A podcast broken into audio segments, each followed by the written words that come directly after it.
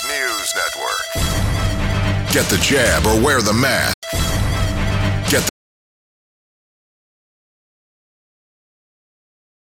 mask. The mask causes infections and hypoxia. The jab causes heart inflammation and anaphylaxis. And every hour of every day, warnings, threats, enticements, lures to get a so-called vaccine for lures to get a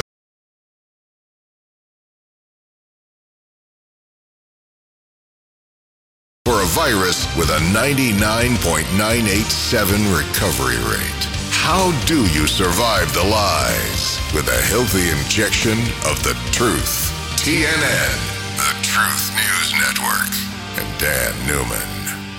Hello there. Welcome to TNN Live. Yep, we're finishing up another week. We're doing it together here today, and we have much ground to cover. We got a bunch of information from a lot of different places. We're going to be checking in with multiple sources as well. And as we open the show, I'm sure you heard just a few of the little glips there in our opening. And so, let me see here. We're having a little problem with our computer this morning. I don't like this, folks. I don't like this. I'm supposed to be able to click on something and something's supposed to happen, but it's not happening the way that it's supposed to happen. This is not good. Nevertheless, we're going to be fine. We're going to be fine. We're going to get all of this straightened out, and we're going to be able to get this thing going just like we always get it going. Problems are just little glitches, little blips on the radar screen of our life, right?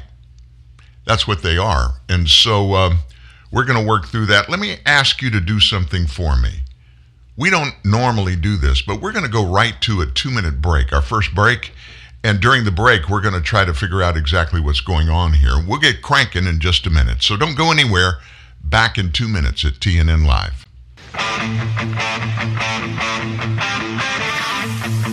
I love going all natural. It just makes me feel better.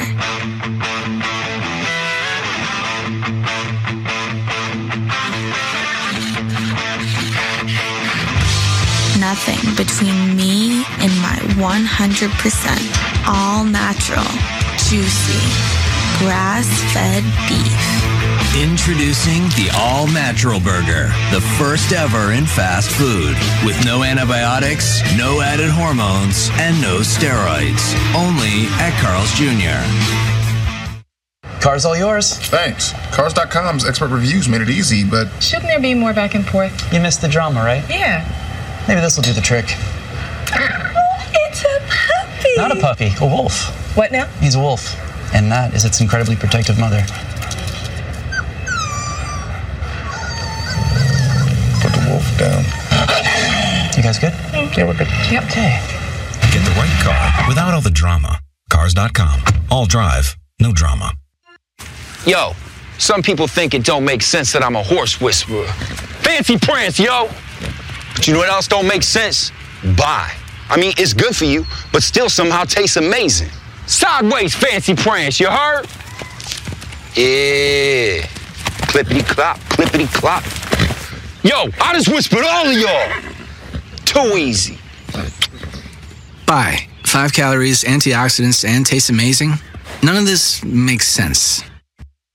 Yo, some people think it don't make sense that I'm a horse whisperer. Fancy prance, yo. But you know what else don't make sense? Bye. I mean, it's good for you, but still somehow tastes amazing. Sideways fancy prance, you heard? Yeah. Clippity clop, clippity clop. Yo, I just whispered all of y'all. Too easy.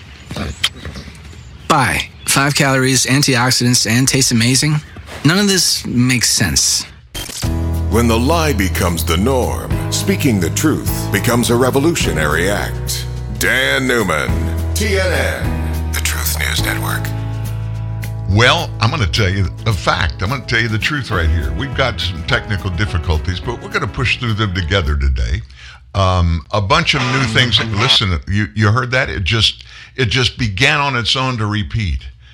I apologize for it, but you do know, I'm sure you know, you understand that computers sometimes have a mind of their own.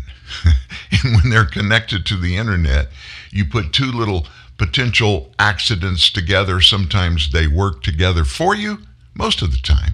Sometimes they work against you. We're just going to curse the fact that they're thinking about working against us today. So what are we going to dig into? We, first of all, have some interesting news from our southern border. It seems like the information has come out that this administration have allowed more than 600 migrants to come across the southern border in just 6 months since the January inauguration. Now, that 600,000 number, that's not how many people have come across. No, no, no. That's how many the president has allowed to come across.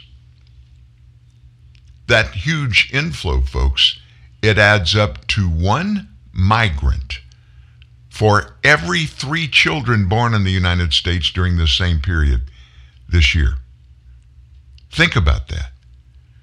So the post-January 20 Southern 600,000 inflow includes 327,501 migrants that were allowed through under Title VIII of the nation's immigration laws, plus the roughly 300,000 got-away migrants who evaded the U.S. Border Patrol. Now, let me tell you how fluid is this information.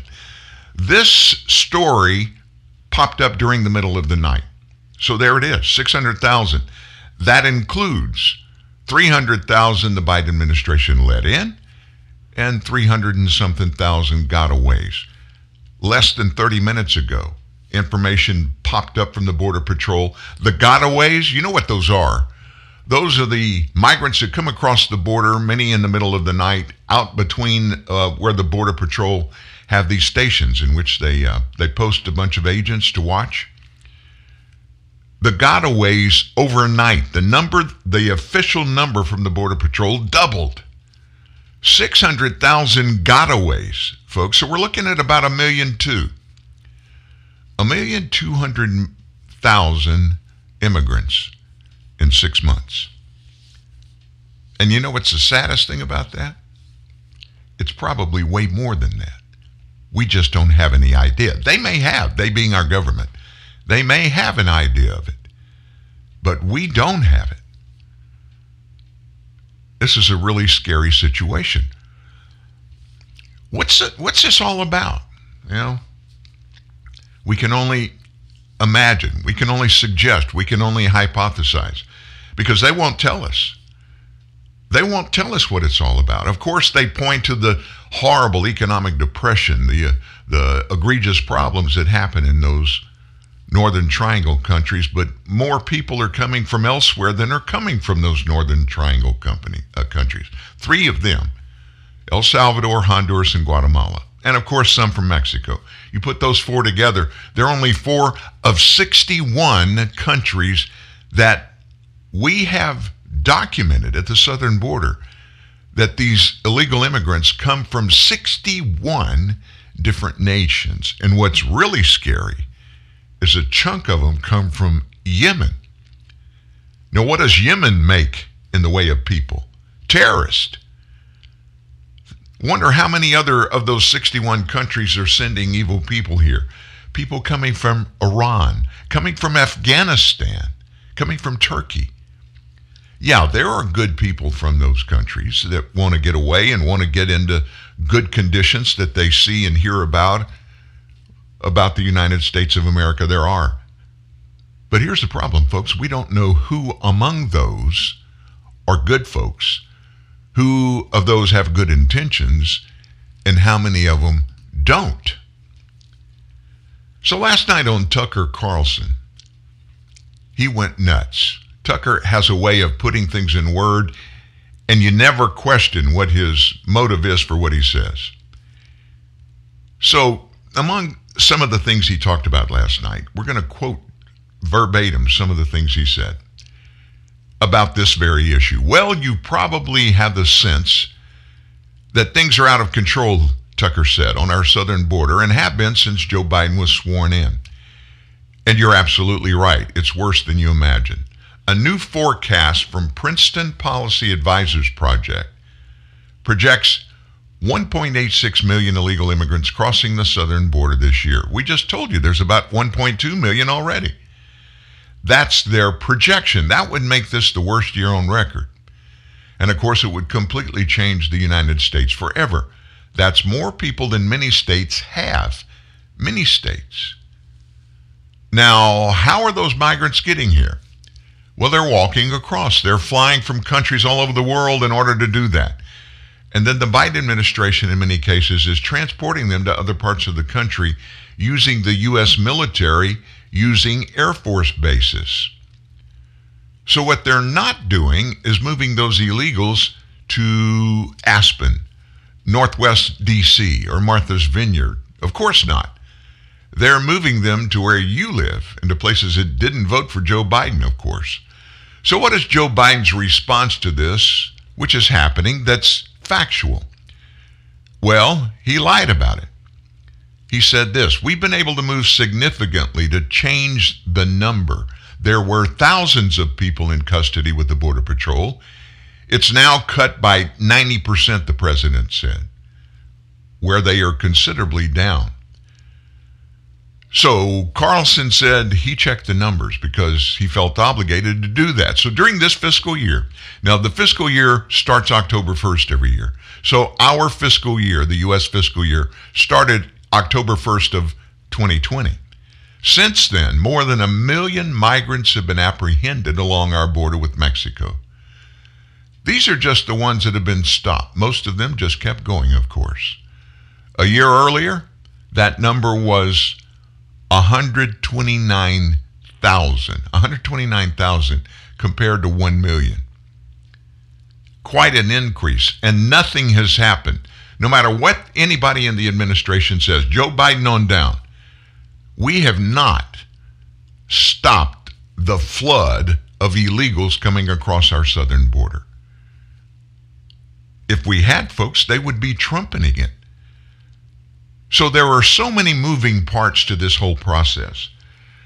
Everything that happens across the nation should start with an upside-down funnel. Here's the concept. What's the end result you want? When you're baking a cake, what's the end result? Well, you want to bake a cake. Well, it takes a bunch of different ingredients to make that cake become a cake, right? A whole bunch of different processes. So, here in the United States of America, what do the American people want? Most Americans look at the world in which they live as their world. And yes, there's some input from other things around their communities, around their states, and of course around the nation that impact them. But those are good things, supposedly. Those good things just kind of go into the cake mix. But down at the bottom, we always want to get to a cake. So what the heck is a Biden administration? What are they expecting to get at the bottom of the funnel when the cake is done? If you look at the input, the ingredients that they're throwing in there, there's no way it can come out good at the end of this. It's impossible. Let me turn back the calendar with you. About 6 years ago, I happened to be in Northern Europe and was there for a little over a month on business. While I was there, it was in the middle of the mass migration, mostly from Northern Africa across the Mediterranean to these European countries. And when I say mass migration, it was well over 2 million people, and it was happening very quickly in a really short time span. So the continent of Europe, when you look at it, it's comprised of countries. And it almost looks like a map of the United States if you start talking about the size of the division, the countries within the continent of Europe. And so if you compare it to the United States, when it comes to this illegal migration, theirs came from the south. It came from North Africa. Ours is coming through Central America, through Mexico, and through our southern border, almost exactly the same.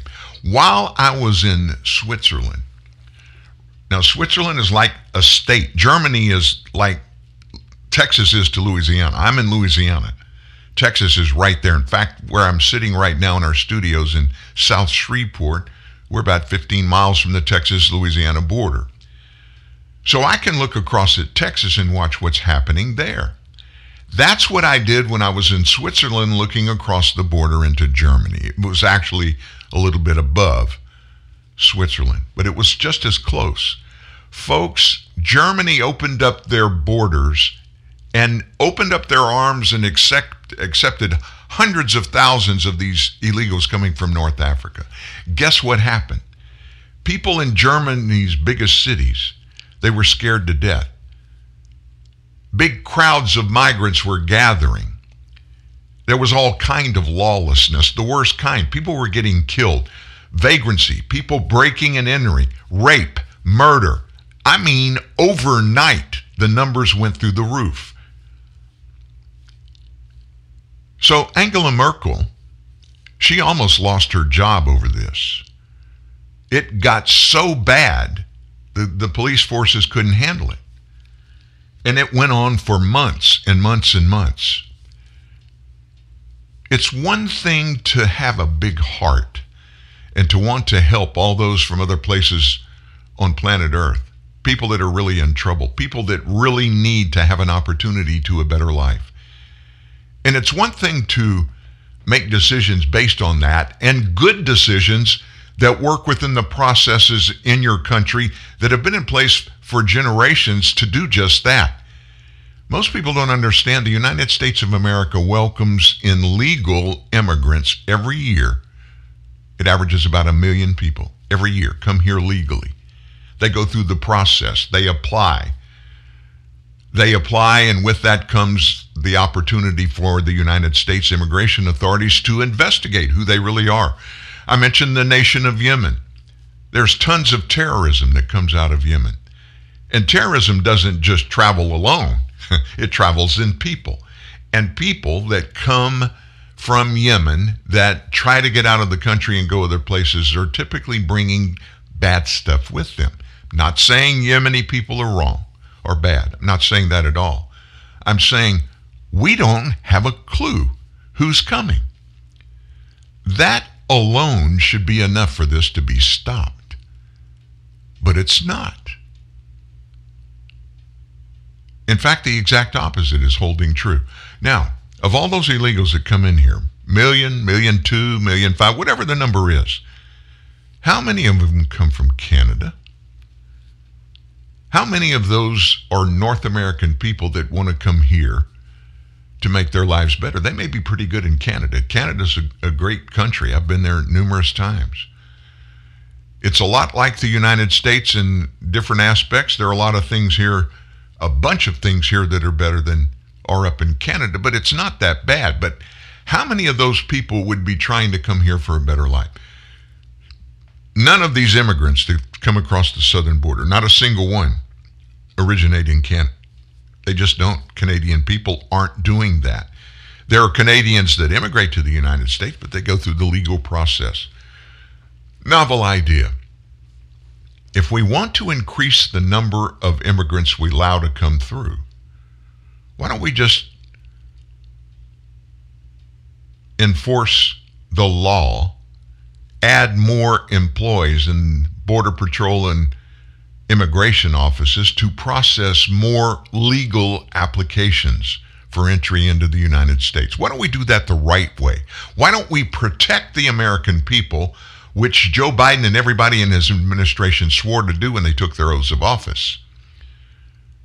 Preserve and protect the United States Constitution and the United States of America, which includes me and you. Why don't they do that? Why don't we do that? Because most Americans, folks, most Americans have big hearts and want to help people from other places. But most Americans don't want people that are coming here that are okay with coming here by breaking our law when they come here. They don't want that to happen. They want people to have equal opportunity, the same that we have. And that's what our Constitution guarantees.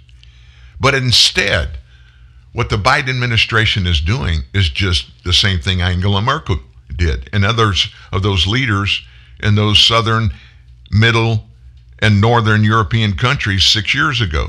They just opened their doors and said, come on in. And the citizens of those countries are the ones that paid the price, and still are, folks.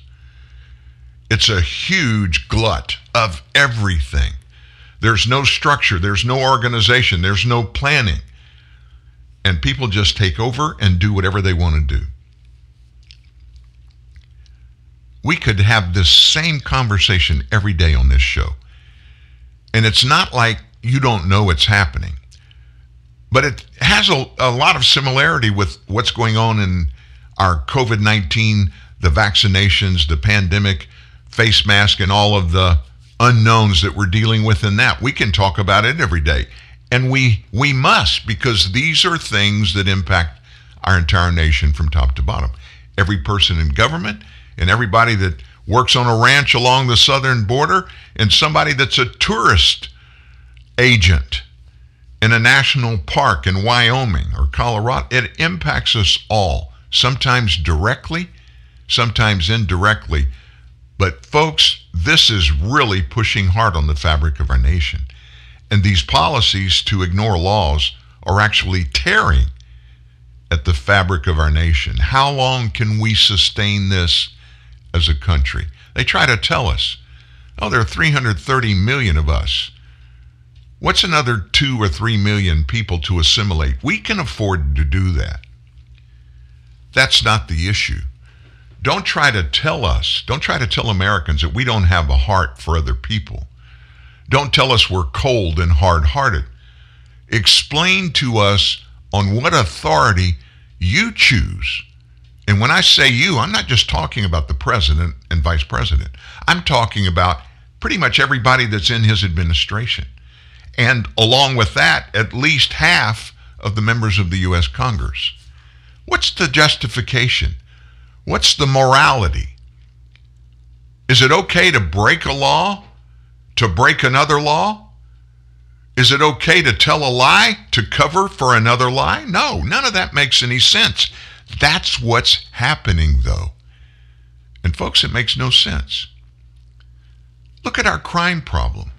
Look at our cities around the nation. They're torn to shreds. Minneapolis, Portland, Oregon, Chicago, Washington, D.C., Philadelphia, Baltimore. Shootings overnight in downtown Washington, D.C. And that's a city that has egregious gun laws, second only to Chicago in the nation as being the most restrictive. And yet, in our nation's capital, somebody gets shot on the street last night. One person. That's not a big deal at all when you go to Chicago. I mean, on the weekend, it's nothing to have 30 people shot with a couple of dozen of them dying. That's been normalized. And so why is all this happening? Let me tell you why it's happening. Let me tell you what has been the seed of this. It was revealed overnight that multi-billionaire George Soros has contributed millions of dollars to an organization that supports the defund the police movement in the middle of this violent crime rising across the country. Now, this has been documented. The Federal Election Commission released this information yesterday. Soros donated $1 million to a PAC, Political Action Committee, $1 million to Color of Change in May.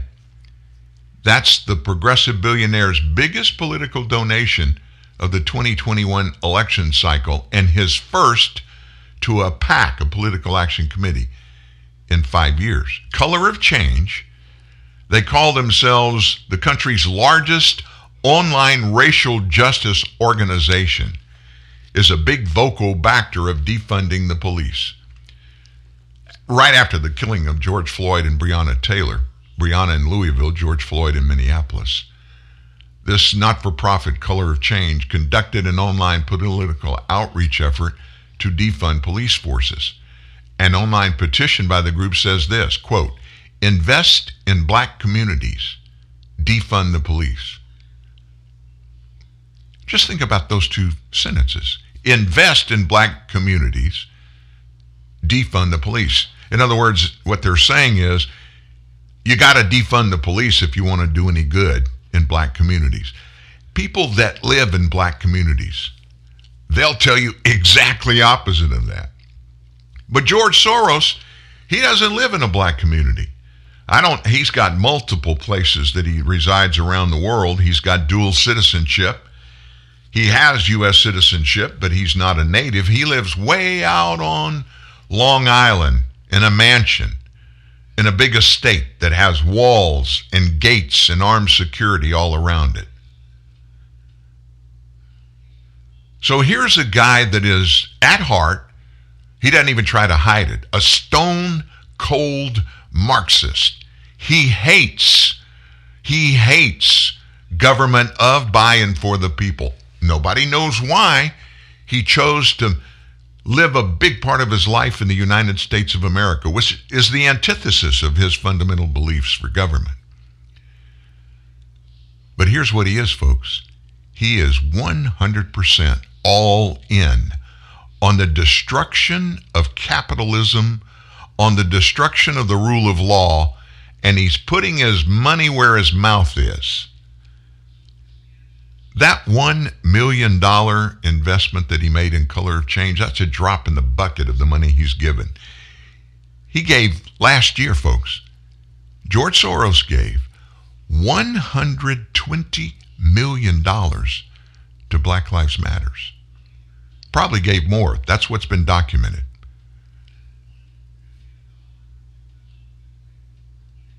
This is not just something that's happening. It's just not a circumstance. It's not just a fading thing.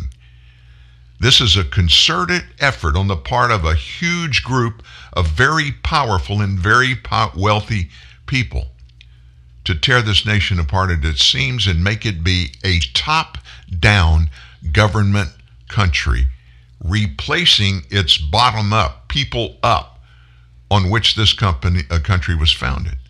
The fundamental premise of our forefathers establishing this nation, they came, they ran, they got on boats and took off to get away from a whole society throughout Europe from where most of them came, where it was. This same thing Soros wants to see happen now.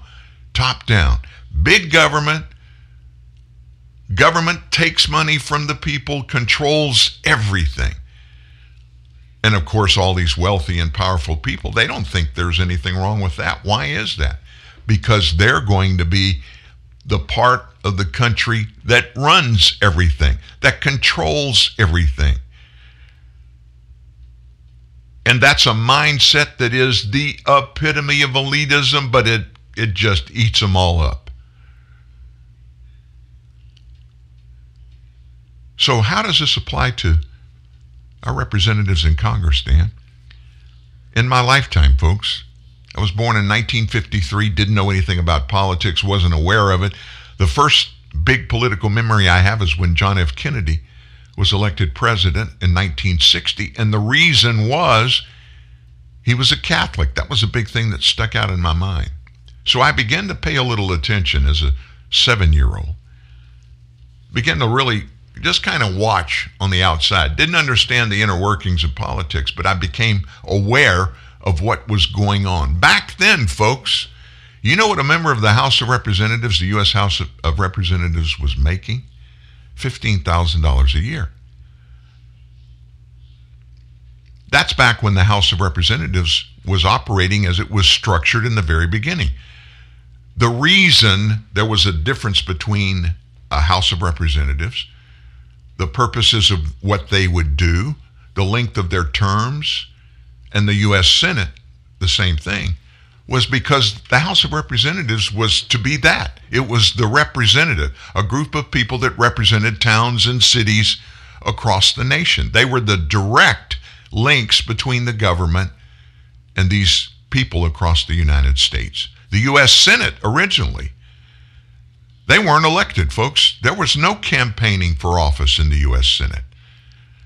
They were appointed by the governors of their states, and they were the representatives in Congress for the states. They carried the water for the states, the specific policies, things at the state level that were statewide kind of issues that were important.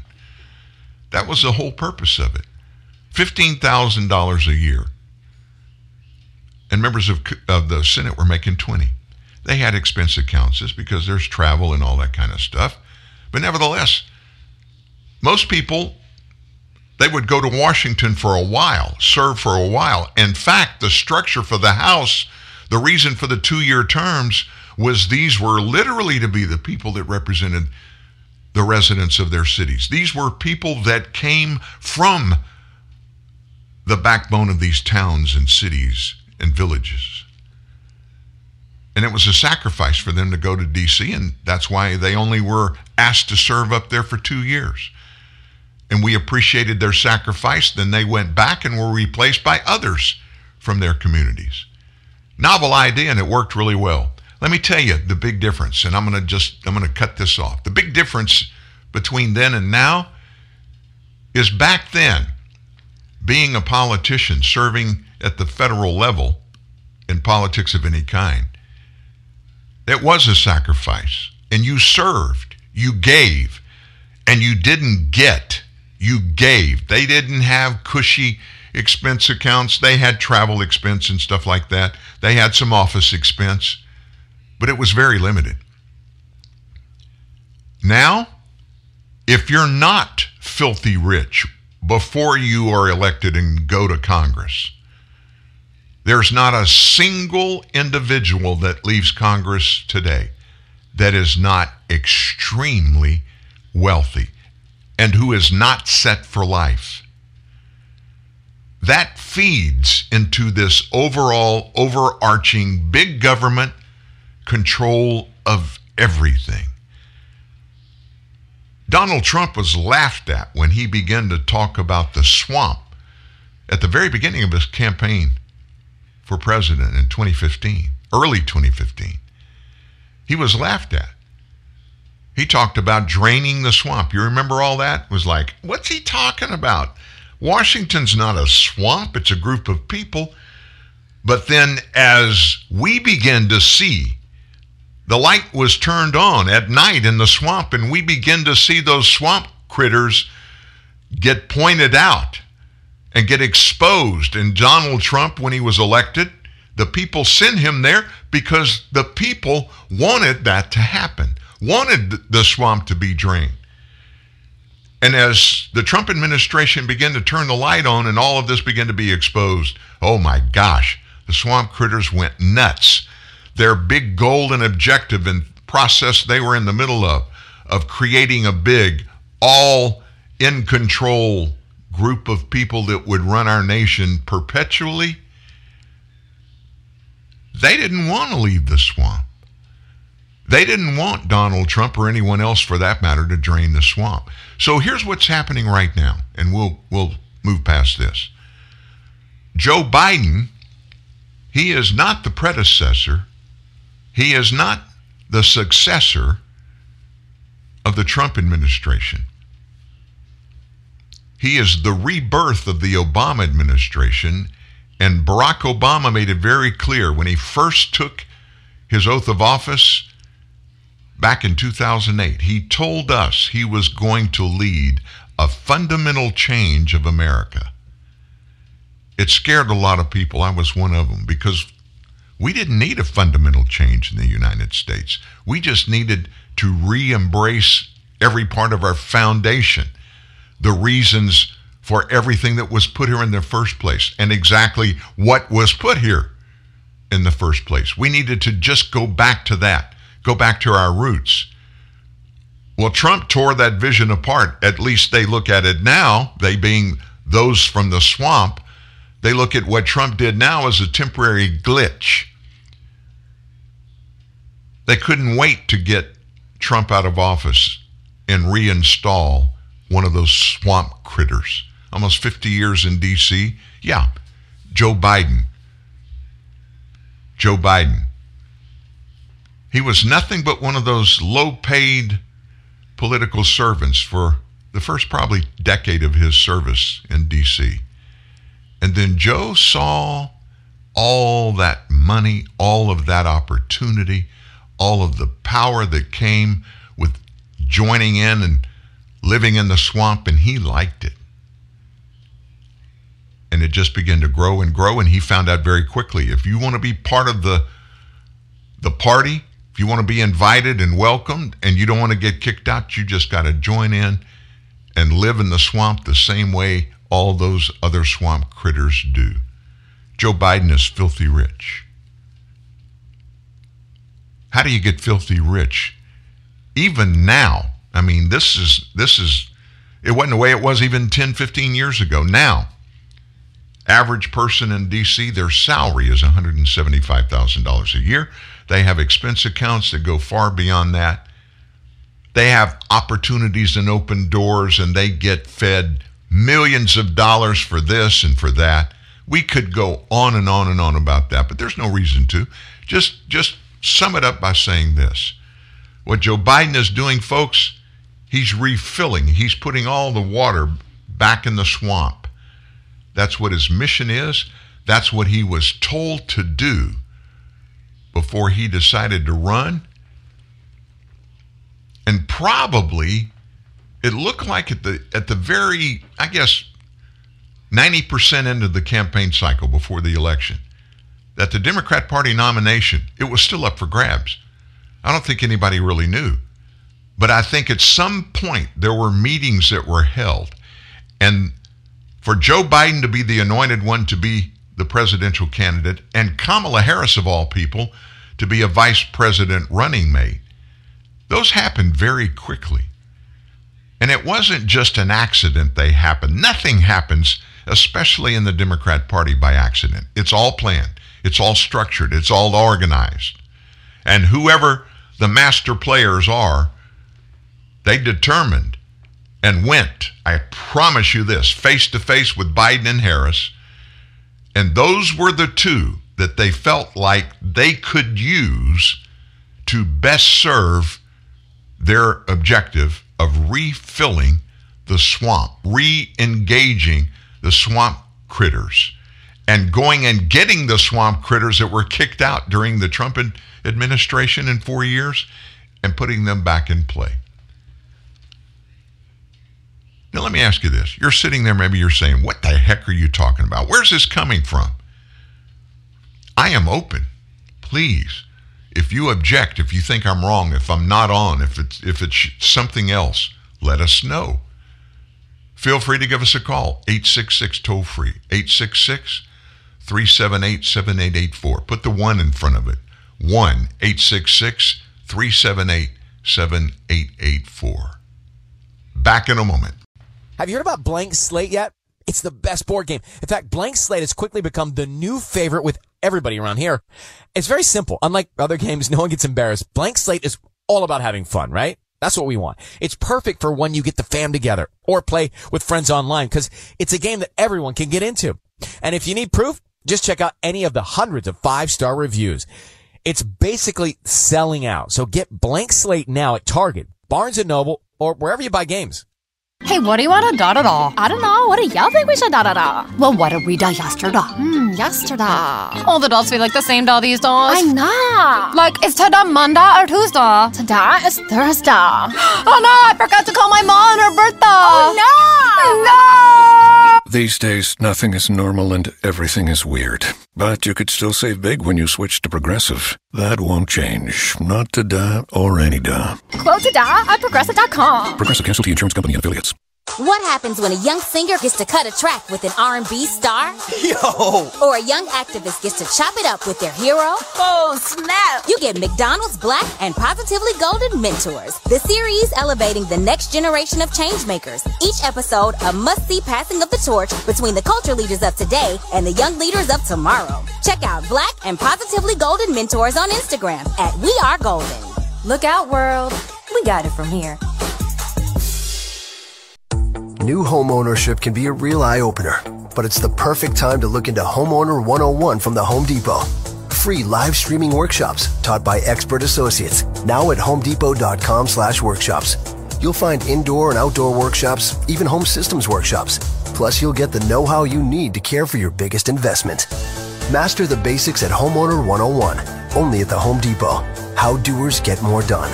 Register now at homedepot.com/workshops. So the left has the squad. There isn't enough beer to hold to watch what happens next.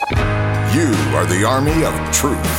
TNN, the Truth News Network. Have you ever wondered what the intention is? What's the long game for all of this illegal immigration?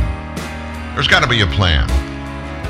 Well, it looks more and more every day, folks, like there really is a plan. And so we just drilled down deep to kind of get an idea and bring to you today, and we came up with a couple of things. Biden is preaching that employers should pay higher wages in the labor shortage in America. And by the way, unemployment went up again today. Unemployment went up again. And oh, by the way, the number of unfilled jobs went up again at the same time. So what is this all about? There is no other explanation other than this. The $300 a week federal unemployment payment that is given to these people that became unemployed during our pandemic, that's paid on top of their state unemployment checks. A big segment of our society, of our social economic society, are people that are making more money now sitting at home with the unemployment benefits than going to work. The jobs they were in remain unfilled because employers can't find them. Joe Biden's answer, folks, his sole answer, he refuses to accept the fact that people making more money staying at home is the reason there's so much unemployment. Here's what he said yesterday. The way you raise wages for people at the bottom rungs of the job market is by paying them more money. He keeps saying it again and again. Pay them more. How does an employer pay more? How do you get in competition with the federal government? Now, the federal government, folks, it doesn't have any money. It doesn't. Every dime it spends, it comes from us. So the Biden policy on this, on getting people to go back to work, is simply this. Pay them more money. And he basically says, You can't pay somebody $8 an hour and expect that to be a living wage. It's never been supposed to be, folks. Those are almost without exception areas of our economy where it's young people that are coming into the marketplace. They're learning new things. They're showing that they're willing to work for whatever they're going to work for knowledge, information, to get involved in a company, get involved in a sector of our society, and build the future there. Minimum wage has never been intended, never, since it was created in the beginning. It's never been intended to be the sole support for individuals. It's supposed to be for just what we talked about, young people that are getting started, that are learning, finding a place to build and grow. So the director of the Center for Immigration Studies, and that's a very far-left organization, here's what he said yesterday. His name is Mark Kerkorian. The way you raise wages for people at the bottom rungs of the job market is by letting fewer migrants in to compete with them. But that's 180 degrees from what this president says.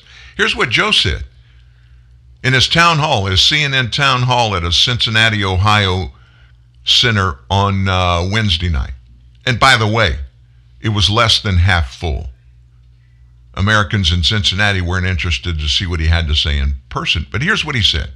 We talk about dreamers sort of generically. Those are the immigrants that came to the United States illegally. Their parents brought them in when they were young, and they're still here. So he's talking about the dreamers. Let's think about it now, he said, what it really means. You're 5 years old. You're 9 years old. Your mommy or daddy says, I'm going to take you across the Rio Grande, and we're illegally going into the U.S. So what's he supposed to say? The kid. Not me. That's against the law. These are kids, he said, who have done well. And so what we're going to do is, first of all, appeal the case, number one. But number two, we're going to make sure that as a number of my Republican colleagues say they support the right of dreamers to come, they should be able to stay in the United States. Yet, on the same stage, Wednesday night, same stage, Biden also touted wage raises for working Americans. And he's doing that even though decades of illegal immigration have slashed job opportunities and wages for more than 100 million Americans. You know who hates the illegal immigrants coming across the border more than anybody else in the nation? It's not skinhead white men and women who don't like people of different ilk. It's not those people. It's other immigrants that are here legally. Many of them have come and worked for years through the process of gaining citizenship, being here for a long time, working hard, raising their families, and they go to work one day, and their employers, and this is especially true in the agriculture community in the southwest of the United States, California and other states out there, where it's a lot of blue-collar work, and we have to have it. They feed the nation.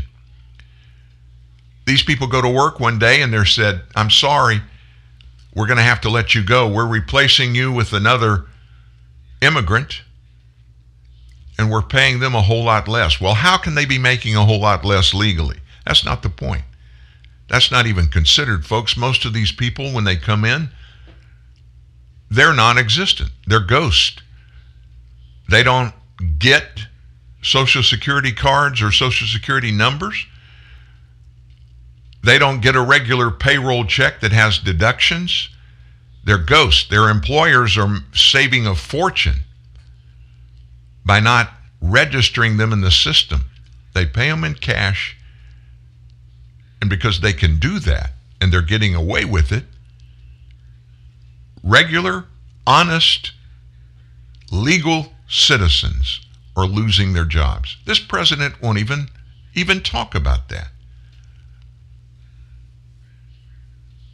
Biden, his wage comments came when a restaurant operator asked him in this town hall. This is what this restaurant owner said. The entire industry, amongst other industries, continue to struggle to find people to work. How do you and the Biden administration plan to incentivize those who haven't returned to work yet? So Biden replied, all kidding aside, I think it really is a matter of people deciding now that they have opportunities to do other things. And there's a shortage of employees. People are looking to make more money and to bargain. And so I think your business and the tourist business is really going to be in a bind for a little while. And so this director of the Centers for Immigration, Kerkorian, he said this, there may be other reasons wages are higher for less skilled workers, but clearly one of them is when competition from legal and illegal immigrant workers creates a loose labor market, when there are more workers chasing fewer jobs. But few politicians want to recognize that their promise to pro-migration lobbyists also wrecks their promises of wage raises for voters. And he added this, not making the connection between immigration policy and wages for American workers is either obtuse or deliberately deceptive. I just find it hard to believe they can't make that connection. I think it's more likely they just literally just pick it out of their minds so it never occurs to them. And if it ever whispers to them in the back of their minds, they push it away. So here's the President of the United States on stage in Cincinnati facing two really hard and very costly divisions in our economy. You have people that are making lower wages that want to make more money, but then the administration is letting similar people with similar types of backgrounds come into the country illegally, and they want some of those same jobs that these peoples have been working in, making a little more money, but they're willing to take less money. So you've got a bunch of illegals here and a government that's encouraging them to come here illegally. And so they're taking jobs from good, hardworking Americans because they're going to make less money. And the president then stands up on stage and talks to a restaurant owner that's having a problem finding jobs, and Joe says, you got to pay them more. Now, let me tell you, I'm going to tell you this much. I've been in business for my entire life, basically. Owned one company 29 years. And I understand the employment issues. I understand having to have a bottom line, and you can only pay so much for certain jobs. That's all you can put in your numbers. That's the only one that works. Joe Biden doesn't understand that. Most people in this administration don't understand that. To them, it's just, oh, let's just do it. They don't have a clue of understanding of the mechanism of how you operate a company. They don't even understand how the government works. They just know they get an opportunity to make all the rules, to break all the rules they choose to break. They make all the laws and break which one and allow others to break laws that they think it's okay to do. They don't think about the workings of it and the impact all of those little decisions that they just take for granted. And they just go ahead and make them because some lobbyist calls them and says, hey, I'll support your campaign, or I'll give your nephew a job if you'll do this, if you'll get behind this piece of legislation, or if you'll get in front of and stop this other piece from getting passed. It's a shell game for them. That's all it is.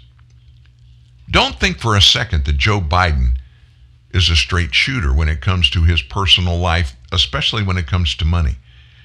I doubt we'll ever know all of the illegalities that those that have surrounded him for his 50 years in Washington, deals, opportunities that are put together for him.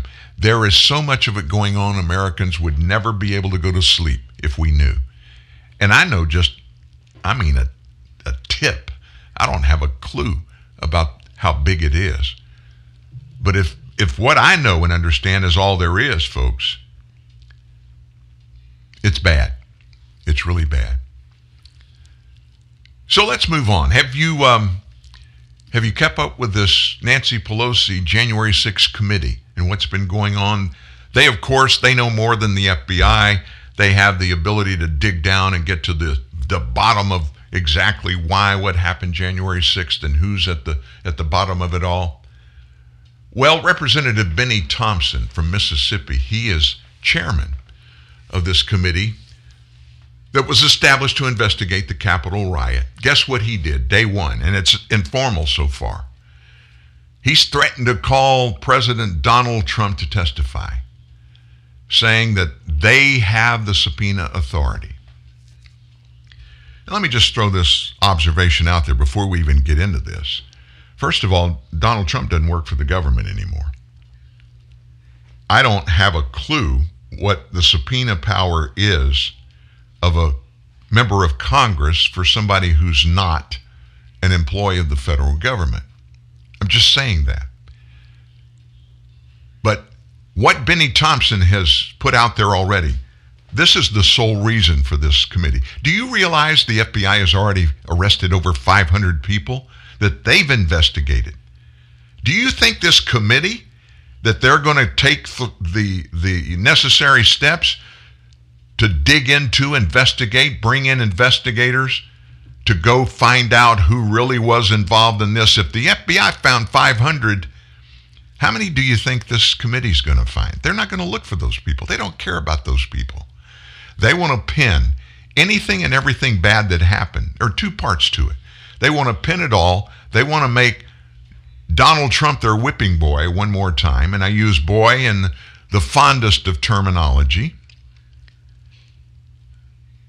That's the first part of it, and part of that is they want to somehow alienate him in the minds and eyes of Americans so that in 2024 he will not even think about running for office again. That's their number one thing. Number two is, and this one is the sinister, the really, really ugly one about this whole thing.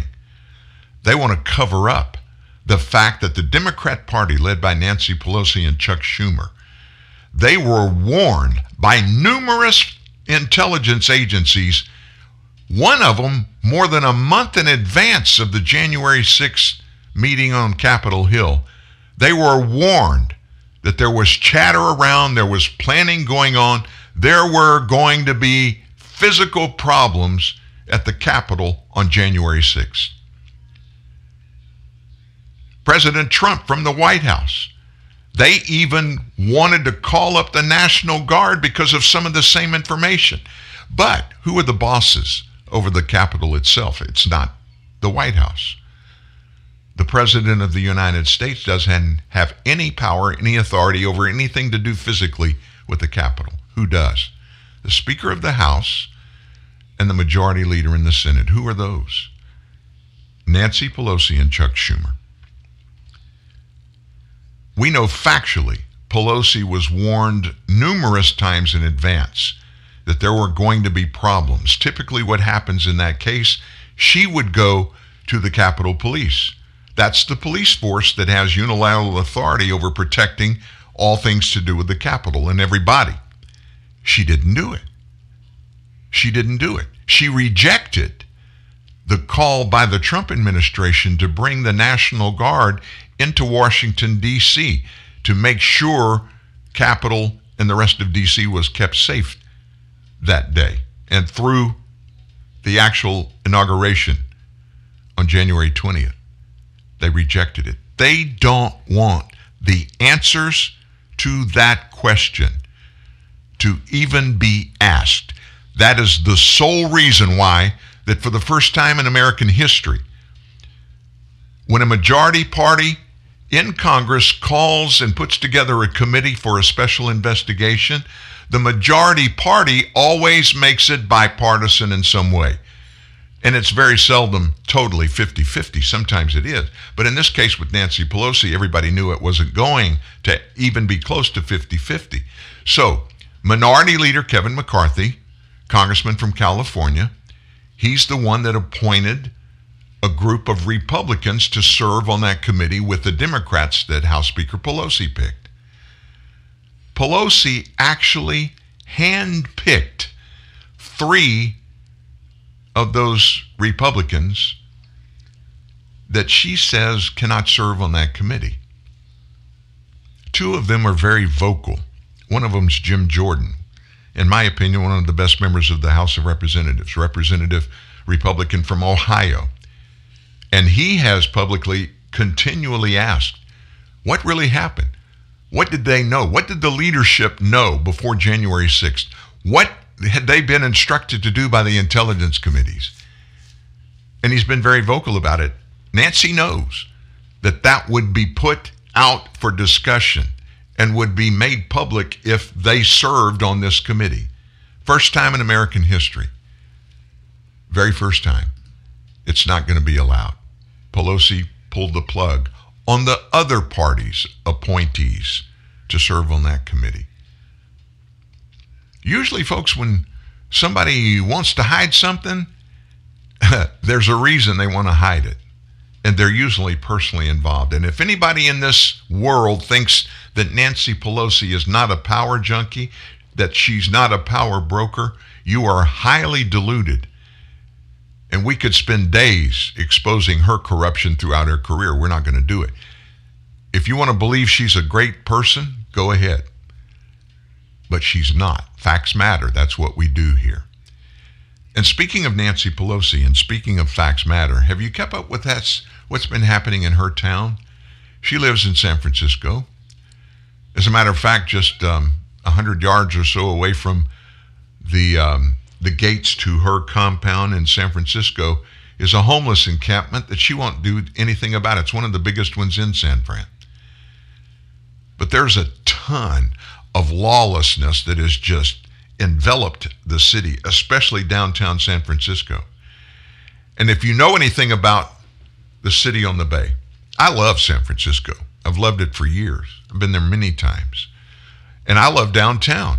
Recently, the last time I was there, a friend of mine, we flew into Sacramento, went to Modesto in the Central Valley, It's a couple hours away from San Francisco. And we were coming home on a red eye out of Sacramento. And the day before, the afternoon before, we finished our business early. We said, let's go to San Francisco. So we did. And we went down to Pier 39, Fisherman's Wharf. We had some great food and just walked Fisherman's Wharf, watching people going in and out of shops. It's a great place. It's a great tourist location. But now it's being torn to shreds. Local businesses there and employees are screaming for change because San Francisco's laws are just being abandoned from the governor on down to the city officials. Listen to what they're doing. You probably heard this, but it's really gotten out of hand. There is so much theft in stores and shops throughout downtown San Francisco that the government has said, we're not going to arrest anybody. We're not going to prosecute anybody that steals anything that's value is under $1,000.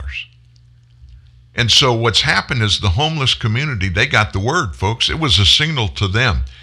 And there are videos abundant that show actual theft happening in stores throughout downtown San Francisco, where these vagrants actually just walk in.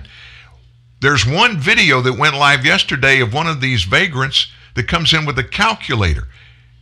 And I believe it's a CVS, a Walgreens, and starts taking things off the shelf and putting them in his bag. And he enters their value on his calculator. And when he gets up just under $1,000, he closes up and just walks out the door. And security and people that work there just watch him go. It happens again and again and again. One of these shopkeepers said, the police are actually wonderful, but their hands are tied by the government. That's what's going on here. San Francisco Police Department's public information officer, Robert Rueca, explained that there's a threshold of $950 that's got to be met in order for a misdemeanor to turn into a felony when it comes to theft. And so they're not arresting people for misdemeanor charges in this regard. You got to be stealing enough to make it a felony, $951 and up. And this guy from the police department said, we got to start enforcing the current laws we have. Novel idea. Think it through, folks. We're not doing it at the border, the southern border. We're not enforcing laws that we have. And we're making that okay. The government, the people that run this nation, are making it okay to do that. They've legitimized it. How many people of this million plus that have come in, how many of them tested positive for COVID? Give me a number. We don't have a number. Why don't we have a number? They're not testing them. Why aren't they testing them? We don't know. They're taking them, putting them on buses and chartered planes. Many times in the middle of the night, they're sending them out to cities and towns all over the United States. They're dumped there.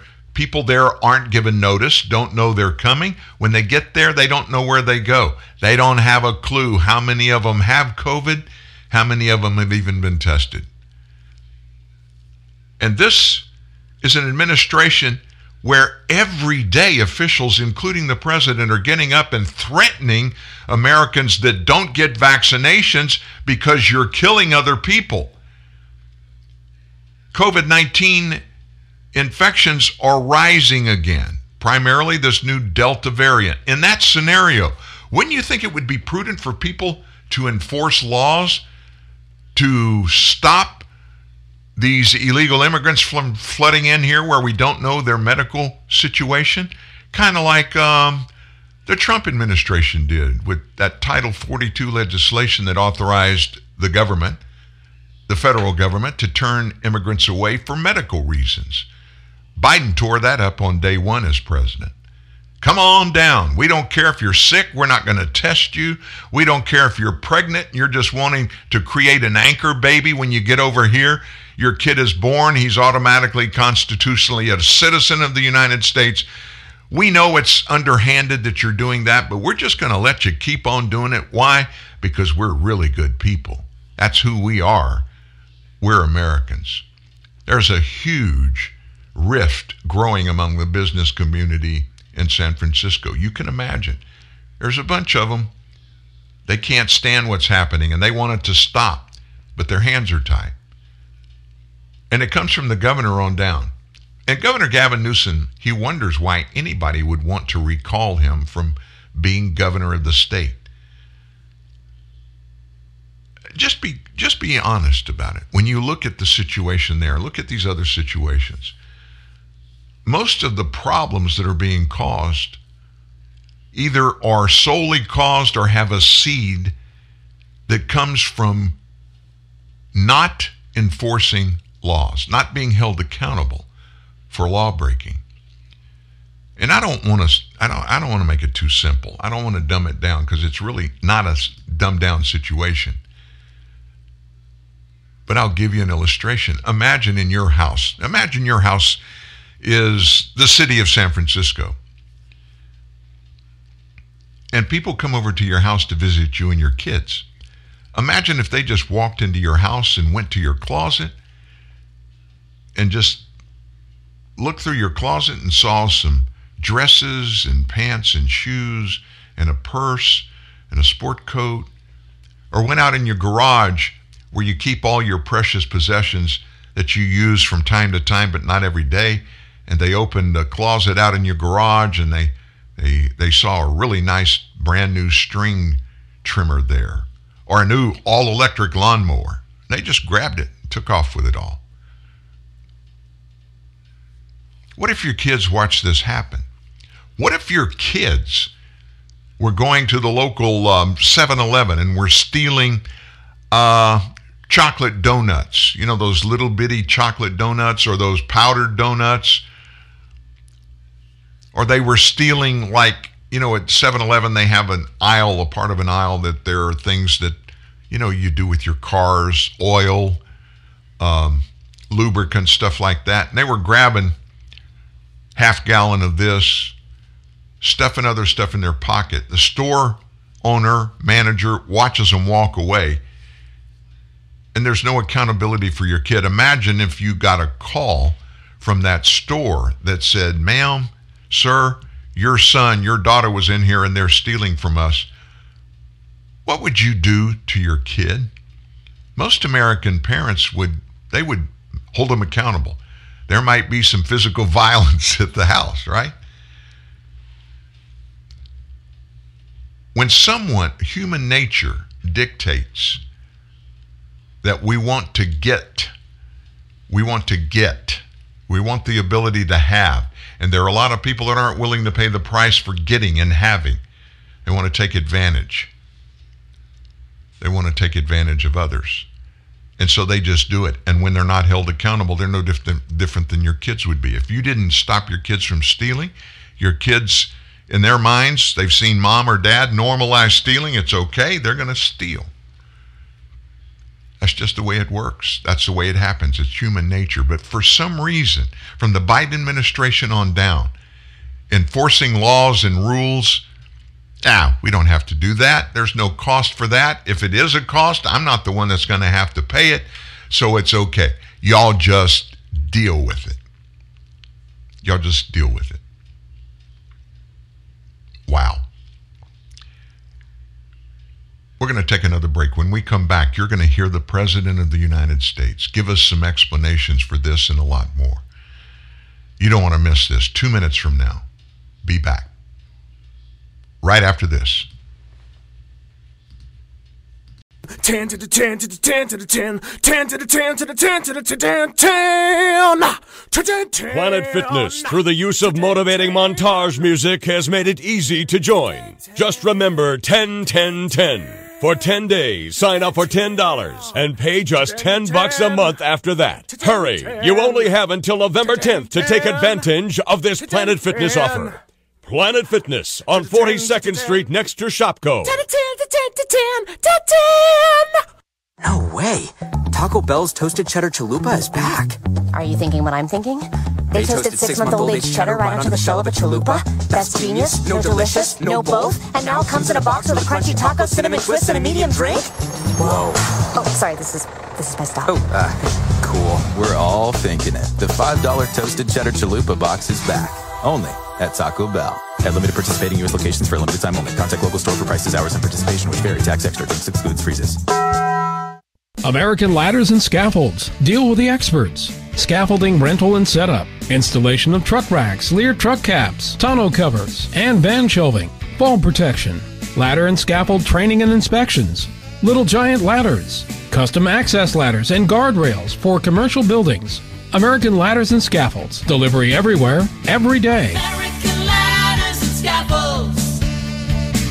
We take you higher. We take you higher.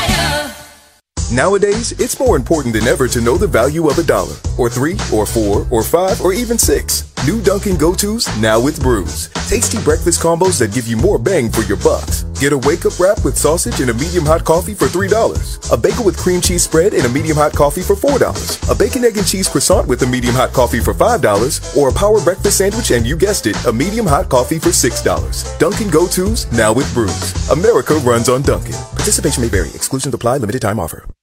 There's only one Dan Newman. Anymore. Well, that just wouldn't be fair. And I think my wife and my kids, I'm pretty sure, they're probably really glad there's only one of me.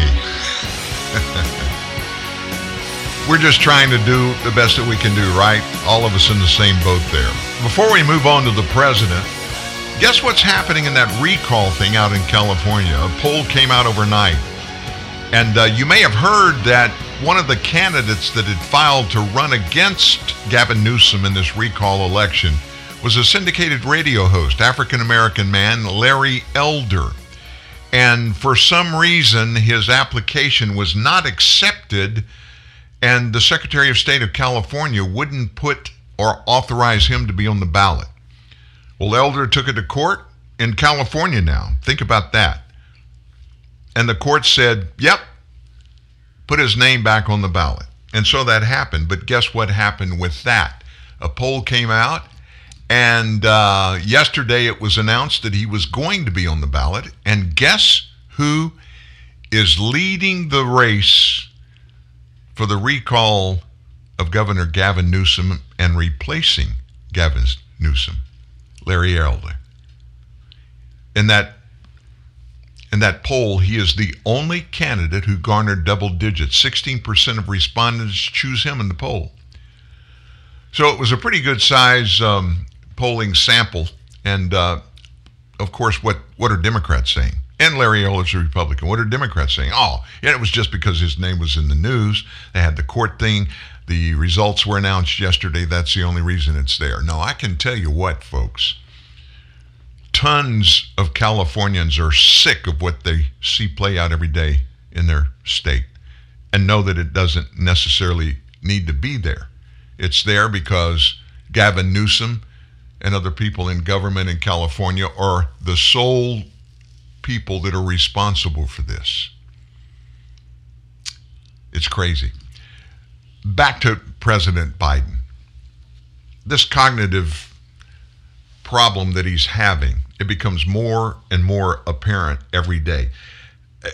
It puts the people in his administration, it puts them in a real difficult situation because it's kind of like you're damned if you do, you're damned if you don't. If you don't let the guy come out, make appearances, give speeches and stuff, you're going to get blasted for that. And everybody's going to think he's sick. Everybody's going to say that confirms the fact that he has cognitive problems and he needs to be replaced. He needs to resign. And if you put him out there, folks, Joe Biden's going to stick his foot in his mouth. So we've talked a couple of specifics today from that town hall the other night in Cincinnati, Ohio. It was hardly anybody there. The ratings were terrible. Less than a 1.5 million people watched the President of the United States, which I don't think has ever happened before to any previous president. All that being said, listen to what he said. This is just one little sample of what he said, and you may understand why Americans don't want to hear him.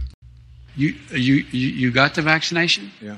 Are you okay? I mean, you seem, no, it works. Or you know, or the mom and dad, or the neighbor, or when you go to church, or when you're. No, I really mean it. There are trusted interlocutors. Think of the people.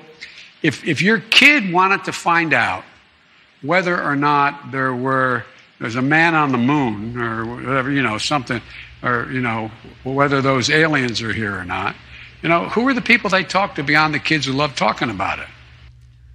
That, friends, is the President of the United States. And there was no editing of that. It's a real short little blip.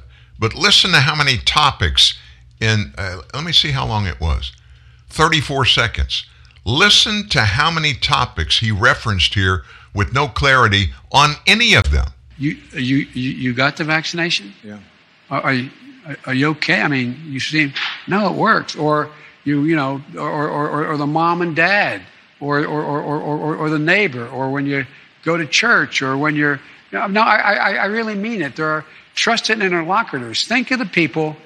If your kid wanted to find out whether or not there's a man on the moon or whatever, you know, something, or, you know, whether those aliens are here or not, you know, who are the people they talk to beyond the kids who love talking about it? I don't need to go any further into it. I mean, it's pretty self-evident that there are some serious issues there, and there shouldn't be there. It's not just Joe Biden, folks. It has to do with every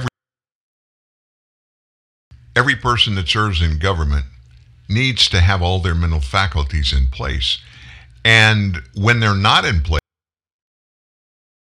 something needs to be done about it, because these people, we can't afford to have a president that operates at 50%. And it doesn't sound to me like Joe's even up at 50%. It's more like 20 to 25. We told you a few moments ago the furor in the Republican Party over what Nancy has done regarding that January 6th committee. Well, Jim Jordan, one of those people that she said couldn't serve on the committee. And by the way, Kevin McCarthy told Speaker Pelosi when she got that email saying that those people couldn't serve on her committee, he immediately told the speaker, you don't pick who we're going to put on a committee from our side. And if you're going to do that, we're not going to participate in the hearing anyway. It's just basically a witch hunt. The question is, what was she trying to hide? We talked about that a bit ago. But listen to what Congressman Jim Jordan, what he had to say about what he thinks needs to be looked into and what he wants to still investigate about January 6th. Isn't it fun being so loved? I feel the same way lately. Yeah. So doesn't you get the warm and fuzzies? Does it really upset you to hear that criticism that you're just going to be the aunt at the picnic of the January 6th commission? Your reaction to that? No, I tell my colleagues all the time, if the mainstream press and liberal Democrats aren't saying something bad about you, you're probably not doing anything any good. So, I mean, you know that feeling too, Laura. You're out there fighting the good fight, and you get attacked by the left all the time. So that's just part of the deal. I mean, look, will she kick me off the committee? I don't know. Since when does the other team's coach get to determine who gets to play for our team? So we'll see what happens. But what I do know this is about attacking President Trump once again. Because, frankly, Laura, what else are they going to talk about? They're going to talk about crime going up in every major city. They're going to talk about the crisis on the border. They're going to talk about inflation, where the price of everything, gas, bread, milk, airline tickets, used cars, everything is going. They're going to talk about that stuff. So they have to focus on the only thing they know, which is attacking President Trump, because he did such a good job and they can't stand that. Now, your pal AOC has a few thoughts on your being chosen for the January 6th commission. Watch. Kevin McCarthy has decided that his role as a minority leader in the House of Representatives is to essentially be chauffeur of the clown car. And he believes that his job is to champion some of the most ludicrous, irresponsible, and dangerous members of his party instead of centering, you know, some of the more even-keeled and responsible members of his party. So, Congressman Jordan, the responsible members of the party, you know, now, people like Adam Kinzinger and others, they would agree with the Democrats that this was an insurrection worse than any worldwide insurrection that has ever occurred. Well, if they want to use the term responsible, you know what would be responsible is to ask the fundamental question, Why wasn't there a proper security presence and posture that day? And frankly, the only one who can answer that is Speaker Pelosi. But my hunch is the reason we didn't have the backup there for those good Capitol Hill police officers is because what happened in the summer of 2020, Laura, Democrats normalized anarchy. If you attacked police officers, destroyed small business, they said that's fine. They called it peaceful protest. And worse yet, they raised money to bail those very people out of jail. So when that, with that as a backdrop, you probably can't have the kind of presence you need when you're having this kind of this number of people coming to the Capitol. So I doubt if the Democrats will address that question, but that would be the responsible thing to do. That would be the responsible thing to do. And of course, in a Democrat administration, the responsible thing to do is usually not the driving factor for what actually is done. And so the Democrat Party, it's almost like they're having a 24/7 party in Washington, D.C. They're gloating over the fact that they won back control of the Senate, that they preserved their majority in the House of Representatives, even though it's slim. They have the White House. They've got all three branches of the executive operation of our country. They control it all. And so they just decided to put the pedal to the metal and just go absolutely crazy. And folks, when I say crazy, every day, it's like a brand new novel has been published about the stupidity and the arrogance of people in the Democrat Party. So one of the people that has been most vocal through the years, it's kind of a new guy, Eric Swalwell. You remember him from California? He was in cahoots with his compadre from California, Adam Schiff, in the middle of the investigation of the Russia collusion allegations between Donald Trump and Vladimir Putin. I mean, for 3 years, that's all we heard. We're still hearing it from Adam Schiff. Swalwell, again, on national TV talk shows week after week. Sunday, he was kind of the glowing, golden-haired guy that they all wanted to have up there to talk bad about Donald Trump and how evil he was and what was in the wings. They waited. They sat there with bated breath, waiting to hear what he had to say. Well, Swalwell, he kind of got a little quiet after the second impeachment trial of Donald Trump, and partly because he was exposed being involved with a Chinese spy, a female spy that apparently he was literally involved in, but for several years he put her in positions in Washington, D.C. and in California, where she was exposed to some really sensitive information and intelligence stuff. So you want to hear the latest about Eric Swalwell and what has come out now about him? It's been quiet. I wonder why stuff like you're about to hear is kept quiet regarding a Democrat member of the House of Representatives. Jesse Waters has studied this particular FEC report. He's the author of the fantastic book, How I Saved the World, and we are grateful to have him join us tonight to unravel the mystery of Eric Swalwell. Jesse Waters, thank you. Thank you, Tucker. Who is this guy? Well, he likes the finer things in life, and like most liberals, he wants someone else to pay for it. He must have developed this appetite for Far East cuisine when he was dating Fang Fang, but he loves the $90 sushi roll at Oku Sushi in Washington, D.C. Oh, come on. That comes with truffle soy, caviar, and gold flakes. Also likes to frequent, because he's a working man, the Charlie Palmer Steakhouse, where he can get a $130 steak, and that is not included with a side or a soup or a salad. Everything is a la carte. He knows that. And, of course, you have to stay at your wife's Ritz-Carlton in Half Moon Bay, Tucker. I mean, you can't go back to your meager house in your district. You got to wake up the next morning and get 18 holes in at the course that overlooks the Pacific. Then you can go back to have lunch that someone else, of course, is paying for. But this is why people hate politicians. It's because these narcissist finger-waggers go into politics just for the comfortable lifestyle that they would never be able to achieve or afford in any other profession because they don't have the brains or the talent. So it's the Napa Valley cabs, the limousines, the international junkets, corporate lobbyists and donors all pay for it, and we pay for the rest, the taxpayers. And he goes on TV the next day and says, we got to get big money out of politics and everything is corrupt. That's probably the biggest lie he's told, and there's been a lot of them.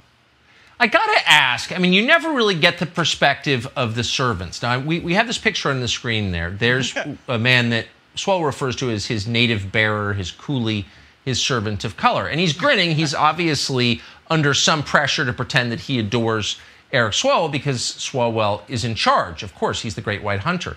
But why shouldn't we subpoena that man, that unheard voice, and let him tell his story? What is it like to have Eric Swalwell as your chief, as your commander? As well, I just feel bad for the camel because Swalwell does not have good manners, as we've seen on a few TV clips in cable. But if he is really a champion of women's rights, did he go over to Qatar and ask why it's legal to beat your wife there? As someone that says the world's going to end in 12 years, did he ask Qatar about their emissions? As the pro-working Democrat that he claims to be, did he ask about how slave labor is building the soccer stadium over there? I have a feeling this was not a fact-finding mission, no. Tucker. And maybe when I say fact, probably daiquiris was the only thing he was looking for. I was thinking tequila sunrises, but you're absolutely right. Daiquiris or frosés. And I just want to put a call out to our viewers. If you know his native bearer, his apparently adoring servant that we put up in that picture. If you've got his number, send it to us, because we would like to hear from him. We think that all voices should be heard, especially yours, Jesse Waters. Thank you so much for that insight. Once again, you got a guy, a member of Congress, very powerful member of Congress, who is not held to account for any of the wrongdoing that he does. By his own party, the only way we are told that you can do something like that is when voters make a decision to send somebody packing like Swalwell, with which they disagree.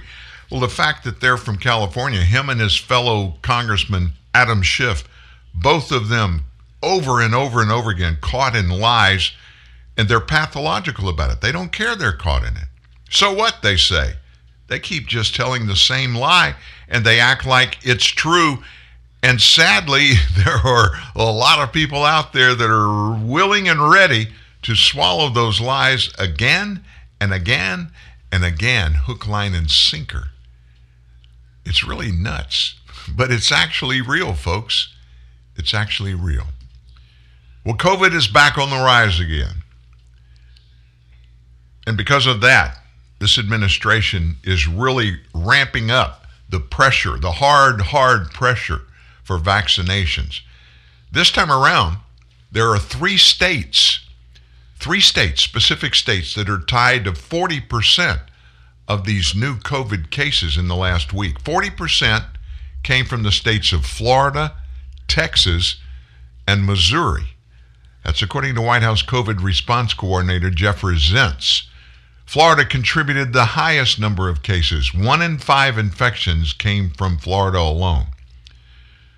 Now, this information comes as this Delta variant, who we are told accounts for 83% of these infections, and it's blamed for rising cases nationwide, with unvaccinated individuals accounting for nearly all of the hospitalizations and deaths. And let me just say this. I question everything that the quote-unquote experts and the officials tell us about COVID-19, because honestly, you look back through the last 18 months, half of it has not been true. And unfortunately, we make decisions based upon the information that they tell us are facts. CDC Director Dr. Rochelle Walensky, she said that 46,318 daily cases were reported last week to the CDC, with a 7-day average leading up to July 20th at 37,000. That's a 52% increase over the previous week. This spokesman for the White House noted that the states with highest case numbers, such as Arkansas, Florida, and my state, Louisiana, and Nevada, have had a higher rate of newly vaccinated residents than the national average. Now, think about that. We reported on this last week. Remember, we gave you the story that the state of Louisiana really lagged behind in overall residents being vaccinated. The number was at 31%. But that's statewide. The area of the state that's close to our state government, that's headquartered in Baton Rouge, So the Baton Rouge, New Orleans, and Southeast Louisiana areas where the biggest percentage of Louisiana population is, down there, the vaccination rate for residents is about 70%. And in one night, overnight, 600 new cases were reported. The next night, 300 cases. So in two nights, it was almost 1,000 new cases. And a huge percentage of those cases were from patients that had already been vaccinated. The news didn't tell us that. We had to find out back door to get it. The Biden administration is not telling us that. They're maintaining exactly the opposite. If you're not vaccinated, you're going to die. You've got to get vaccinated, if not just for you, to stop you from spreading it to other people. Zent said that people in these states, Louisiana, Nevada, Arkansas, and Florida, are feeling the impact of being unvaccinated and are responding with action. According to the White House, 162 million Americans have been fully vaccinated. That includes 80% of those who are most at risk of poor outcomes from COVID. 162 million. About 2 million received one shot in the last 10 days. So I guess by government perspective, getting 2 million receiving one shot in the last 10 days is a good thing. And yet, folks, we're still jabbing into the arms of Americans experimental medicine. Experimental medicine. No proof of the efficacy of any of the three vaccines that are being given to Americans here in the United States. Where are we headed? Not even going to go down that road, but I can tell you we're headed somewhere specifically. We just don't know where our government is taking us. You remember that representative from Congress from Georgia, Hank Johnson? You remember him? He's a Democrat, African-American guy. He was the first time I ever saw him was when I saw a playback of a committee hearing during the Trump administration. I think it was the first term that Hank Johnson served as a member of Congress. And it was a hearing regarding Guam. Guam is an island in the Pacific. It's over close to, I guess basically close to Japan. It's in that part of the Pacific, and we have a big air base there. We have for years. World War II, it was a big location, a site where a lot of the Pacific Fleet would go. A lot of military members would be stationed there, and there's still a lot there now.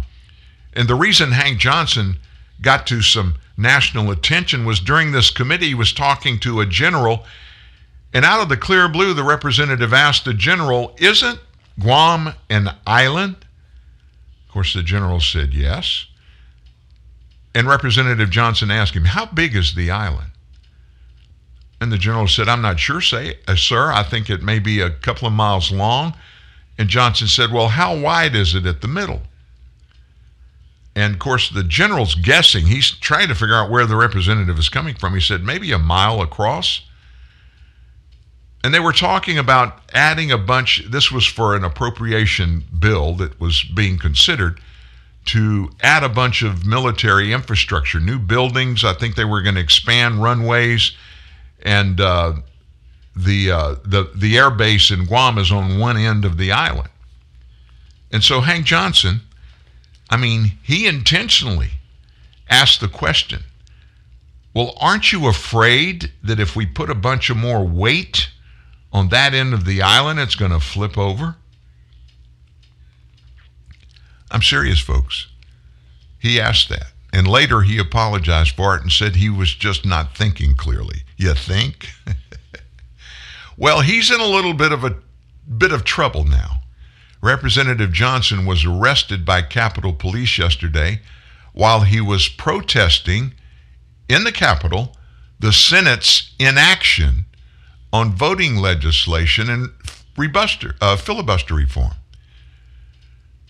So Johnson said in a tweet with a video of himself in handcuffs, here's what he said: "In the spirit of my dear friend and mentor, the late Congressman John Lewis, I was getting in hashtag good trouble, he said. He's 66 years old. He was surrounded by other protesters that were also detained by Capitol Police, and they were chanting, "Whose street? Our street. Whose house? Our house."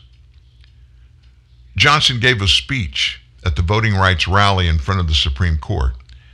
He was joined there by several other members of the Congressional Black Caucus that included Representatives Jamal Bowman of New York, Emanuel Cleaver of Missouri, Troy Carter of Louisiana, Jackson Lee of Texas, and Al Green of Texas.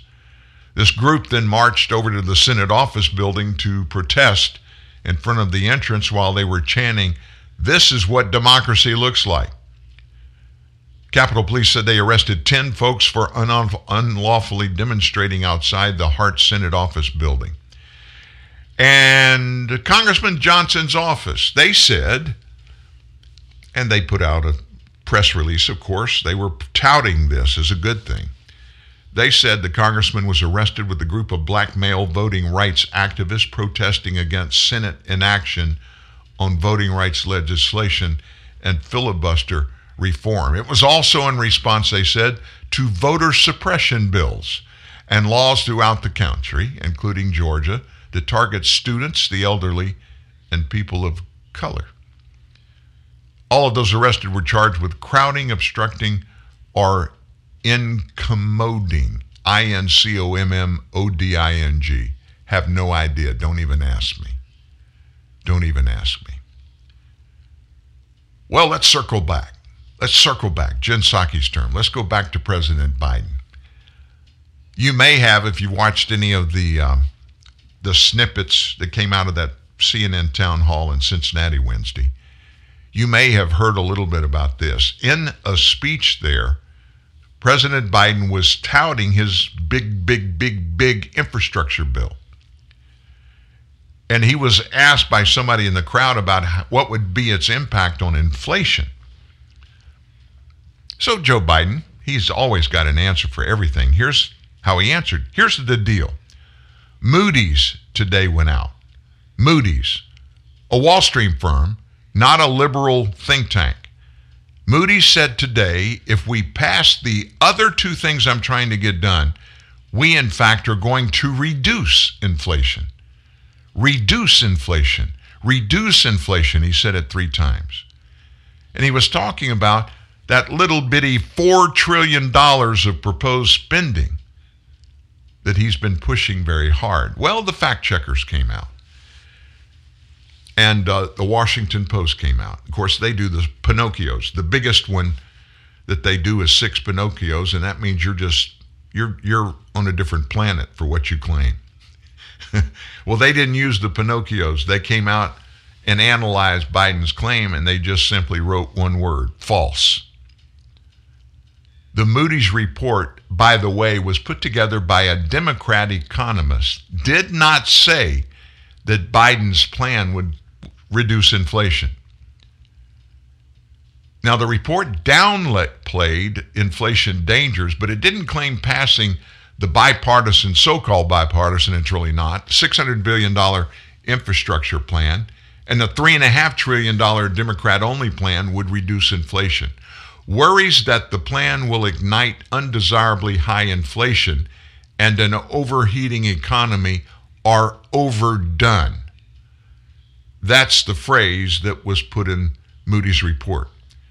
And Mark Zandi is the chief economist at Moody's. He's a flaming Democrat. He produced a report in 2016 that claimed Trump's policies would crater our economy. He kind of missed on that one, don't you think? Last year, he wrote another report that praised Biden's economic proposals, and he blasted Trump's again. So, proponents will say, they'll remind everybody, Zandi was affiliated with John McCain's campaign when he ran for president, but he later became a supporter of Hillary. In 2019, Zandi co-authored a study claiming that amazing benefits would accrue to the country if we adopted Elizabeth Warren's government child care for all plan. Recently, he's donated heavily to Democrat candidates, according to public records. So President Biden, he got it totally wrong. He lied and said Moody's said that it would reduce inflation. Even the hardcore lefty that wrote the opinion by Moody's, Mark Zandi, even he didn't say that. And somehow the president of the United States, he said it was the other way around. Either Joe didn't know, didn't understand, or he lied on purpose. I can't tell you. I think any of them, whichever one it was, I think it's bad. So we're still waiting for that report out of Maricopa County, Arizona, to come out about that election audit, auditing the November 3rd election from top to bottom. Little pieces and tidbits have leaked out. So yesterday, I've been wondering about it. What do the people in Arizona think about this? Because they're the ones that are right at the epicenter. So O Insights is a polling company. They released a poll this week, and it shows that most Arizonans believe the forensic election audit of Maricopa County being conducted by the state Senate is going to show that Trump, not Biden, won the 2020 election. 61% of Republicans registered agreed with that statement. 51% of Democrats did. In contrast, 24% of independents agreed with that statement, and it was surprising that that many independents did. When asked later in the survey, after the Maricopa County audit is completed, who do you believe will have received more votes in the presidential election in Arizona? Most everybody, Republicans and Democrats, agreed it would be Donald Trump. Now, that doesn't mean that's the case that it happened, but it makes you wonder. In the report that was leaked that shows that tens of thousands of mail-in ballots were counted in that election when it was officially counted and confirmed to be Biden the winner. Tens of thousands of those mail-in ballots, there's no record of them ever being sent out from the election office, from the voter registrar's office for Maricopa County. So where did they come from and how did they get back? How did they get put in circulation? Tens of thousands, and the difference between the pair was less than 20,000 votes. I don't think anything is going to be overturned. I really don't. I don't see any way you could justify it or how you could just put the genie back in the bottle or unbake an apple pie.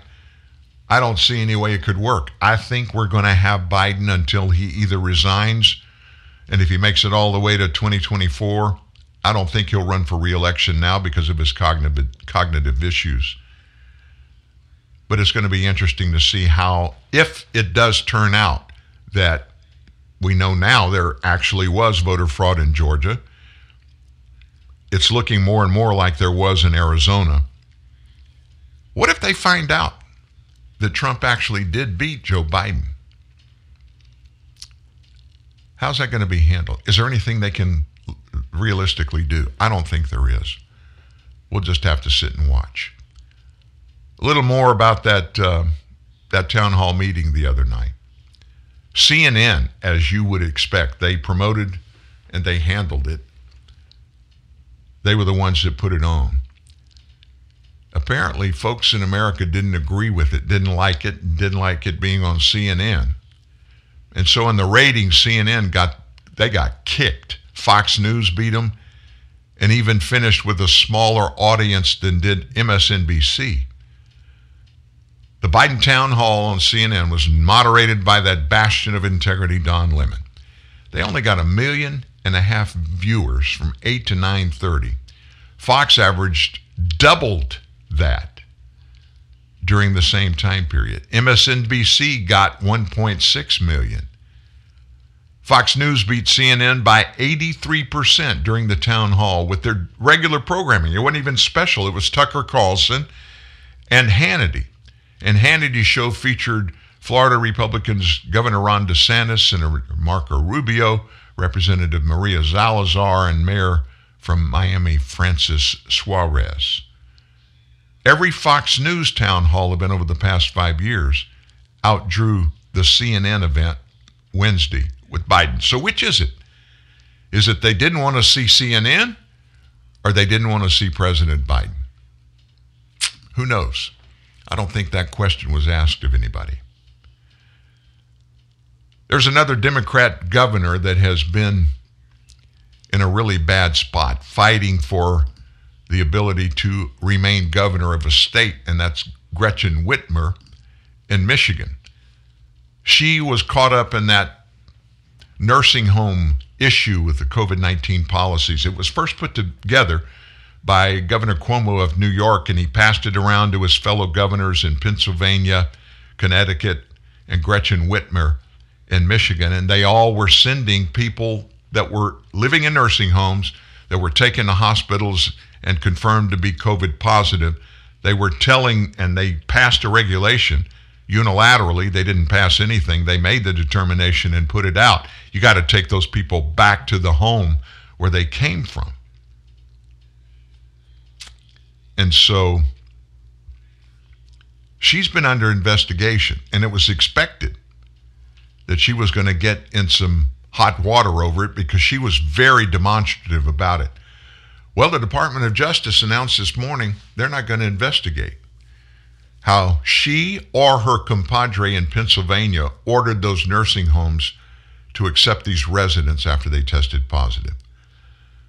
So Stephen Rosenbaum, who's a top Department of Justice official, wrote letters to the offices of Michigan Governor Gretchen Whitmer and Pennsylvania Governors Tom Wolf, both are Democrats, to inform them basically, you're not in hot water. We've reviewed the information along with some additional information we discovered available to the department. Based on that, we've decided not to open an investigation of any public nursing facility within Michigan at this time. Same thing to Pennsylvania. I wonder how that makes the family members of all those elderly people that lost their lives, principally, if not solely, because they were put back in those nursing homes or others that tested positive and they infected everybody else around them. I wonder how that makes them feel. This COVID-19 insanity, it just continues to grow. And if you think we're at the end of it or we're somehow at a point where we can stop thinking or worrying about it, you're dead wrong, folks. Yeah, it's real. No question about it. It's out there, but it is no doubt it and everything to do about it has been weaponized by people against other people here in the United States. It's sad, but it's happening. No doubt about it. Welcome to Staples. Staples guy, my company has like 7 different printers. How's your ink selection? Behold, Staples Wall of Ink. Just wow. A huge selection of ink and toner guaranteed in stock. Hello, awesome. If it's not, we take $10 off and ship it to you free. Pinch me. I said pinch. I heard you. New low prices on ink and toner and an in-stock guarantee. Staples, make more happen. Hi, Tom Bodette. Motel 6's new improved website lets you book a room and save more for what you travel for faster than ever. Even faster than you can find your keys, which you swore were right on the little hooky thing by the garage door where they always are, and we can land a robot on a comet, but we can't keep keys from disappearing. Oh, here they are. Left them in my jacket. Don't you hate that? I'm Tom Bodette for the new improved Motel6.com, and we'll leave the light on for you. At Banhammer Bank, we want you to trust us with your money because it's with your money that we can make you more money. How? It's not funny business. It's money business. You give your money to us and it will grow with interest. That's the plan, at least. Maybe that's too complicated for you. Imagine planting a money tree in the ground and watering it. Hold on. Imagine if you had a money pet and you fed it more money and after digesting it would... Okay. You want to go money fishing, so you use a little money to catch a big money. You know, just come in and talk to us. We have even more metaphors that allow us to avoid saying what we really do with your money. Banhammer Bank. Feed the money monster. We all want to be prepared. We all want to be sure that the people we leave behind don't think we're jerks. That's where Final Insurance comes in. We provide peace of mind for when you rest in peace. For a small monthly sum, you can spend your final years knowing that Final Insurance has everything taken care of. Final Insurance, the last insurance you'll ever need. In a world of weapons-grade stupidity, your defense is the truth. TNN, the Truth News Network. You know, we talk about coronavirus, and we talk about it from our perspective. We don't think about it being elsewhere in the nation, elsewhere around the world, and what it's doing overseas. What about in China? Do we ever think about that? Well, all we think about when we talk about China and COVID-19 is that lab in Wuhan, the Institute of Virology there, where it looks like the source of COVID-19 actually started, lived there, resided there, and that it got out of that lab, whether it was purposeful or accidental, and spread around the world. Well, folks, China's got more people than any other country on planet Earth, so you can imagine they're very, very involved in this COVID-19 thing. And it geographically is so large and so expansive. You know, you probably don't know this. You ought to do something sometime. Google, maybe on National Geographic. And Google, find on your television on National Geographic. Find a show about big cities around China. There are cities that I've never heard of in China that have more population than does New York City, Manhattan. You think about that. There's a bunch of them.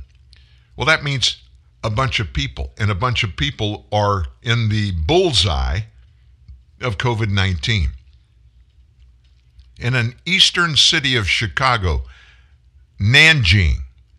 Nanjing is locked down, and at least 30,000 people on Tuesday were diagnosed in one day, COVID-19 positive, and so they locked the city down. 29 communities within this country, Nanjing, 30,000 residents within this one district have been put under enclosed management, they call it, lockdown. That's what they call lockdown, since Tuesday. There are enough living materials in the sealed area and social order that is well maintained. The deputy director of their district, that particular district in the city, said.